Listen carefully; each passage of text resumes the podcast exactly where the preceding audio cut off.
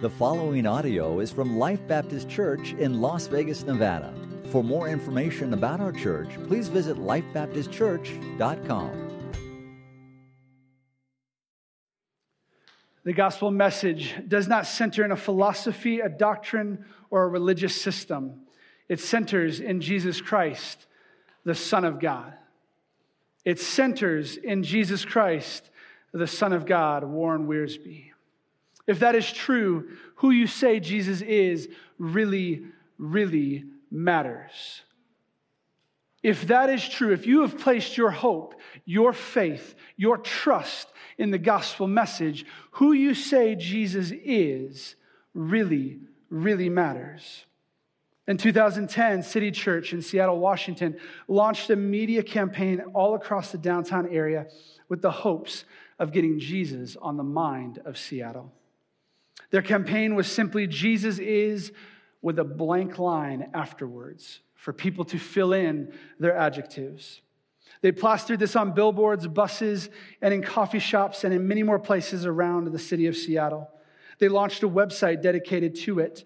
And in the first few years, over 1.5 million people visited the sites. And over 75,000 people filled in who they said they believed Jesus to be. The responses ranged from biblical truth to complete heresy, from worshipful, glorifying words to evil, degrading words, from love for Jesus to hate towards him. Who you say Jesus is matters. It matters for salvation, it matters for sanctification, it matters for life transformation. Who you say Jesus is will most likely determine how much you trust this Jesus who you say Jesus is will most likely determine how obedient you are to Jesus. Who you say Jesus is shapes how you see God, how you see yourself, and how you see others. Who you say Jesus is really matters. So, who is Jesus to you? Mormons believe they can become just like Jesus. Jews see him as a heretic. Muslims say he is a prophet. Hindus say he is a God, not the God, but a God. Buddhists say he was an enlightened man, and some foolish people have even claimed that he never really existed at all. Who do you say Jesus is? That is what Paul addresses in the letter to the Colossae church. In the letter of Colossians, he addresses this vital, vital issue. Specifically in Colossians 1 15 through 19. That is where we find ourselves today, looking at who he is and what he has done. But before we do, would you pray with me? Jesus, I ask that you open our eyes, you open our hearts. Will you do what only you can do in us? May we see more of you and how great you are. We love you so much in your name. Amen. Colossians is a letter written to the churches at Colossae and Laodicea. It may be one of Paul's shorter letters, but quite possibly the most powerful when it comes to who Jesus is. You see, that was one of the main purposes of Paul writing the letter. One of his main purposes was to refute what was being taught in and out of the church of who Jesus was. Some of the same issues that we face today, describing that Jesus is not fully God, that Jesus did not exist, that Jesus is not God and did not do the things that Scripture declares, were being taught to the first century church as well. And Paul would have none of it. Paul would have none of it. And so he wrote this letter. John MacArthur said this about it Of all the Bible's teachings about Jesus Christ, none is more significant than Colossians 1 15 through 19. This dramatic and powerful passage removes any needless doubt of conf- or confusion over Jesus' true identity. It is vital to a, to a proper understanding of the Christian faith. So let's read Colossians. Let's read Colossians together, Colossians 1 13 through 22. Colossians 1 13 through 22 says this For he rescued us from the domain of darkness and transferred us into the kingdom of his beloved Son, in whom we have redemption, the forgiveness of sins. He is the image of the invisible God, the firstborn of all creation. For by him all things were created, both in the heavens and on earth, visible and invisible, whether thrones or dominions, or rulers or authorities. All things have been created through him and for him. Verse 17. He is before all things, and in him all things hold together. He is also the head of the body, the church, and he is the beginning, the firstborn from the dead, so that he himself will come to have first place in everything. For it was the Father's good pleasure for all the fullness to dwell in him, and through him to reconcile all things to himself, having made peace through the blood of his cross. Through him, I say, whether things on earth or things in heaven and although we were formerly alienated and hostile in mind, engaged in evil deeds, yet he, yet he has now reconciled you to, in his fleshly body through death, in order to present you before him holy and blameless and beyond reproach. There's more theology in this section of scripture that any pastor should ever attempt to try to fully explain in many messages, let alone one. So, my hope and my goal is not to fully explain every single point of theology in this scripture, but to lift Jesus high and to show you, to show you the Jesus that Paul would so willingly suffer for Right after he pins these words, he writes, I rejoice in my sufferings because of this Jesus. So, who is Jesus according to the Apostle Paul? First, he is the image of the invisible God, verse 15. He is the image of the invisible God. He is the icon, or the of the invisible God. Icon being the Greek word where we get the English word icon, meaning copy or likeness. Jesus is in the perfect image, the exact likeness of God, and is in the very form of God. By describing Jesus in this manner, Paul emphasizes that he is both the representation and the manifestation of God. He is fully God in every way. The way the writer of Hebrews says it in the beginning of Hebrews 1 and 3 is this He is the radiance of His glory and the exact representation of His nature. He's not kind of like God, He's not a God. He is the exact representation of God. Paul boldly declares Jesus to be God in the beginning because he wanted his readers to know this is the Jesus that I'm talking about. He goes on and he says in verse 15, he says that Jesus is the firstborn of all creation. There's a lot of confusion around this statement. From first century religions to the Jehovah Witnesses of today and many more, this is the phrase that has been used to argue that Jesus was created and not fully God. To make that claim from this verse is to not understand what firstborn really means. Although the Greek word used can mean, can mean firstborn chronologically, it primarily refers to rank or position. Rank or position. In both Greek and Jewish culture, the firstborn was the son who had the right to the inheritance. He was not necessarily the first one born. Esau was born first chronologically. However, it was Jacob who was the firstborn and received the, the inheritance. Israel, Israel is called God's firstborn in Exodus and Jeremiah, though they are not the first people or nation ever to be born. They held first place in God's sight among the nations. In Psalm 89 27, God says this of the Messiah I also shall make him my firstborn then it goes on to define what that means. What it means is the highest of the kings of the earth. Firstborn in this context clearly means highest in rank, not first created. There are several other reasons why firstborn does not mean first created in this context. One, Paul could have used the Greek word for first created, but he did not. He used the word for firstborn. Second, it does not line up with the understanding of Jesus being the only begotten Son of God in John 1. Jesus cannot be the only begotten Son and the first begotten Son.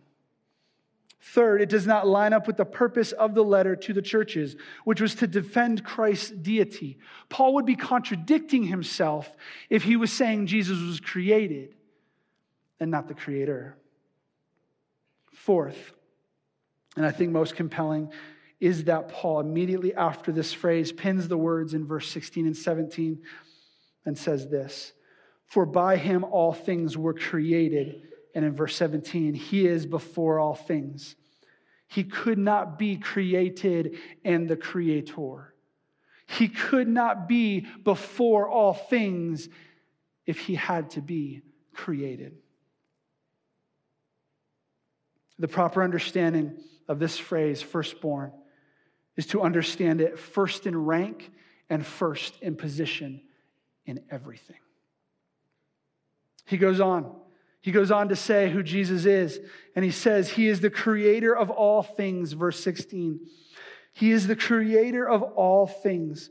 Notice Paul does not leave anything out he says this For by him all things were created, both in the heavens and on earth, visible and invisible, whether thrones or dominions or rulers or authorities, all things have been created through him. He is created over all. No one helped him, no one guided him, no one gave him advice. He created it all. When was the last time you stopped and gazed and wondered of the God? who created the planets? When was the last time you looked up into the stars and said, My God created that? When was the last time you read about or examined the intricacies of the human body? And our Jesus, our Jesus thought up all of that. He spoke all of that. He created all of that. He created you, He knit you together. There's a purpose for you and for me. He goes on. He goes on and he says, He is why all things have been created, verse 16. Not only is He the creator of all things, He is why all things have been created. His creation is for His glory and it magnifies Him. Have you ever, have you ever looked at the northern skies? I have never had the, the great privilege to go and actually see them myself, but there's some amazing photographers who have captured the paintbrush strokes of our God. And those declare his glory because those aren't even close to how great he is, yet those are amazing in and of themselves. The David would write this The heavens are telling of the glory of God. Don't miss his creation. And don't miss God as you look at his creation. See how it screams of the glories of God. All things were created by him and for him. What else? He is before all things, verse 17. He is before all things. When the universe had its beginning, Christ was already there. Christ existed. He is before all things, and he will be after all things. He is eternal, immortal, the everlasting God. He is before all things. In verse 17, he goes on and he says, He is what holds all things together. Not only, not only did he speak all things into existence, not only did Jesus create everything, but the Apostle Paul declares to the early church, He is who holds all things together.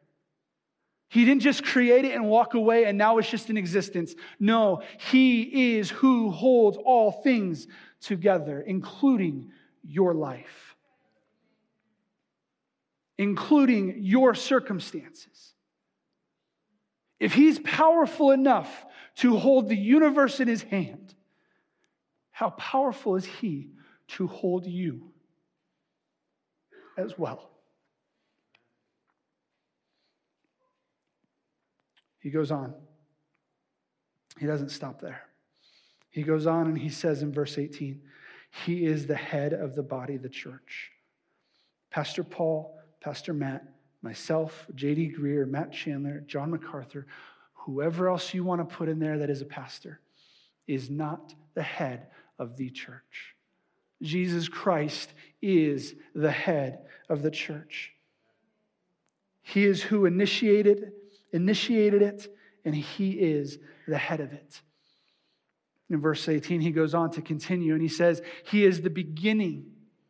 This refers to both source and preeminence. The church had its origins in the Lord Jesus Christ, and he gave life to the church through his sacrificial death and resurrection. The church is nothing without Jesus Christ. He started it, and he is who sustains it. He is the head of the church in the beginning of it. He goes on in verse 18, he says, He is the firstborn from the dead. He is the firstborn from the dead. Again, not chronologically, but first in rank and position. Of all who have been or ever will be raised from the dead, Christ is supreme. He is the one who reigns over death because he is the only one that has conquered death eternally. He has all authority over death.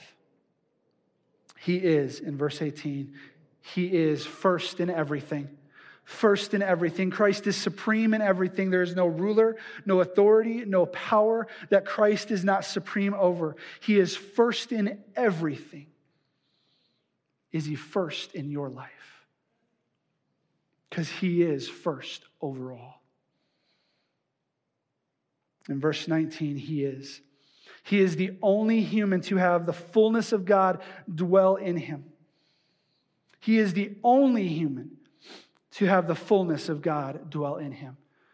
We may have attributes of God, but we do not have the fullness of God. Only Jesus Christ has that. Paul reemphasizes this in Colossians 2 9. He writes, For in him all the fullness of deity dwells in bodily form all the fullness of deity dwells in bodily form. The teaching that God's divine attributes are shown in and separated among many spiritual and created beings was plaguing the early church at Colossae. This was Paul's counter that the fullness of deity, all the divine powers and authorities are not spread out among created beings, but are completely found in Christ and Christ alone. Jesus is not part human and part God. He is not just God and he is not just human. He is fully God and fully man. All of God, all of God dwelt in him as he was a human on earth. Finally, who is he? He is reconciling all things to himself. He's a reconciler. Man, that's a good thing. That is a good thing. The Greek word for reconcile means to change or exchange. In the New Testament, it refers to the change in the sinner's relationship to God. Man is reconciled to God when God restores man to a right relationship with Him through Jesus. Jesus is the reconciler, not your good works, not your good deeds, not anything you've ever done. Jesus is who reconciles. Jesus who is, is the one that exchanges how God sees you. This does not teach that all will be saved, but rather it teaches that all will ultimately submit. Every knee will bow, and yes, one day every tongue will confess that Jesus is Lord, saved or not.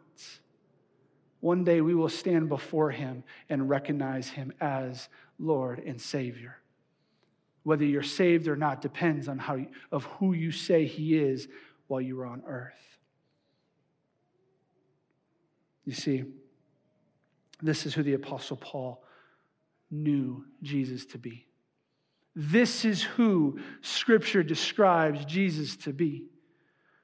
But the Apostle Paul doesn't stop with that. He says, and this Jesus, this Jesus, this is what he's done. This is what he's done. Go back to verse 13 with me. It says, He has rescued us from the domain of darkness. He has rescued you, those that have placed faith in Jesus. He has rescued you from the domain of darkness. He has rescued you from the grip of Satan and his kingdom.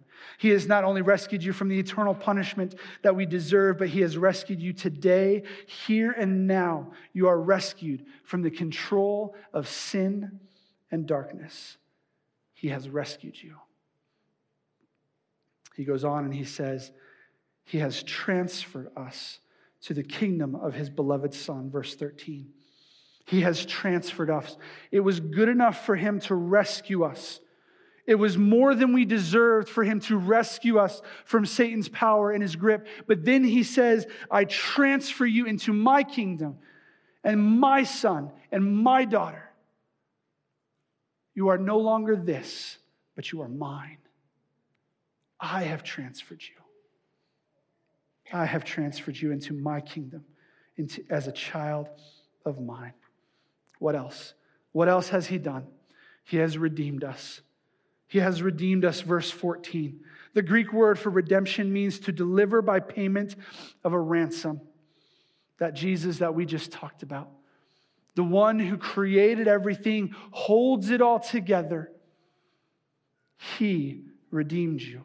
It cost him a hefty price. It cost him a hefty price to make a way for you and I to be changed. In this verse, it refers to slaves being freed from bondage. Christ's blood, Christ's life has completely freed us from the bondage of sin. Jesus is not part of the solution to being free from sin, He is the solution to being freed from sin. If you're searching anywhere else, you will not find freedom. Freedom comes in what Christ has done for you. What else? What else has he done according to the Apostle Paul? He has forgiven our sins, verse 14. He has forgiven our sins, verse 14, forgiveness.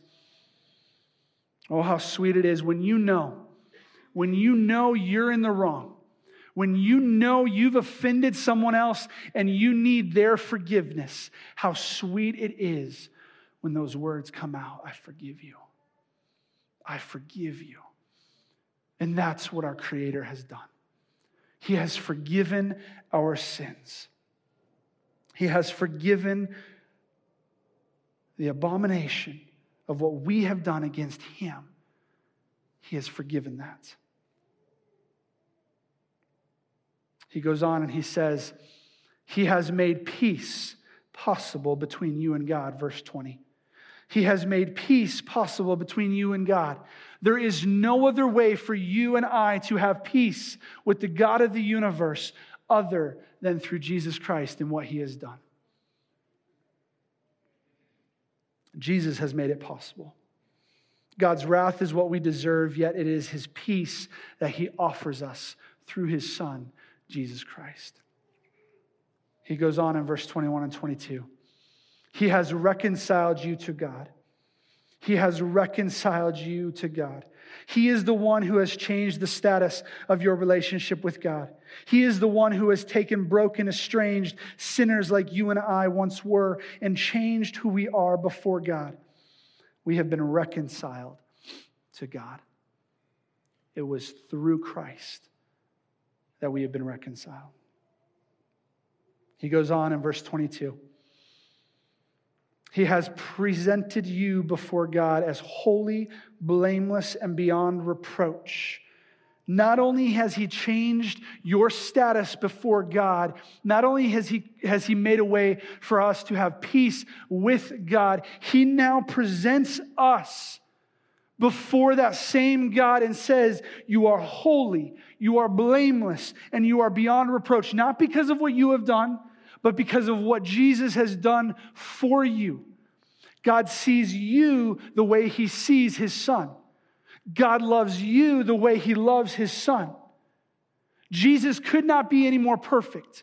Jesus could not be loved any more by his Father than he already is. And that's how he sees you holy, blameless, and beyond reproach. He no longer sees you as a sinner. He no longer sees you with blemishes. He no longer sees you beyond reproach. He, uh, he sees you the way he sees Christ. No one, one day when you stand before him, if you've placed your faith in Jesus Christ, no one, no angel, no demon, not even Satan himself can bring anything against you because of what Jesus has done for you. Jesus has presented you holy, blameless, and beyond reproach before his Father. According to the Apostle Paul, this is who Jesus is. Jesus Christ is completely sufficient because he is completely God. Because he is completely God, his sacrifice for you is completely sufficient for your salvation and sanctification. I want to end by reading you something. I want to end with reading you something that's a little lengthy, but it must be read. And I want to encourage you put your notes aside, put your Bible down, put your phone away, and just listen. As I was preparing for this morning, I came across this. It's entitled The Glories of Christ. The Glories of Christ. One of the greatest tenets of Scripture is the claim that Jesus Christ is completely sufficient for all matters of life and godliness. He is sufficient for creation, salvation, sanctification, and glorification. So pure is He that He is that there is no blemish, stain, spot of sin, defilement, lying, deception, corruption, error, or imperfection. So complete is he that there is no other God besides him. He is the only begotten Son. All the treasures of wisdom and knowledge are in him. The fullness of deity dwells bodily in him. He is heir of all things. He created all things, and all things were made by him, through him, and for him. He upholds all things by the word of his power. He is the firstborn of all creation. He is the exact representation of God. He is the only mediator between God and man. He is the sun that enlightens, the physician that heals, the wall of fire that defends, the friend that comforts, the pearl that enriches, the ark that supports, and the rock to sustain under the heaviest of pressures. He is seated at the right hand of the throne of God. He is better than the angels, better than Moses, better than Aaron, better than Joshua, better than Melchizedek, better than all the prophets, better, greater than Satan, and stronger than death. I'm not done. He has no beginning and no end. He is the spotless Lamb of God. He is our peace. He is our hope. He is our life. He is, our, he is the living way and true way. He is the strength of Israel. He is the root and descendant of David, the bright morning star. He is faithful and true. He is the author and perfecter of our faith. He is the author of our salvation. He is the champion. He is the chosen one. He is the apostle and high priest of our confession. He is the righteous servant. He is the Lord of hosts, the Redeemer, the Holy One of Israel, the God of the whole earth. He is the man of sorrows. He is the light. He is the Son of Man. He is the vine. He is the bread of life. He is the door. He is the Lord. He is prophet, priest, and King. He is our Sabbath rest. He is our righteousness. He is the wonderful counselor, the mighty God, the everlasting Father, the Prince of Peace. He is the chief shepherd. He is Lord God of hosts. He is Lord of the nations. He is the Lion of Judah, the living word, the rock of salvation, the eternal spirits. He is the Ancient of Days, Creator and Comforter, Messiah, and He is the great I am. Every single one of those is straight from Scripture.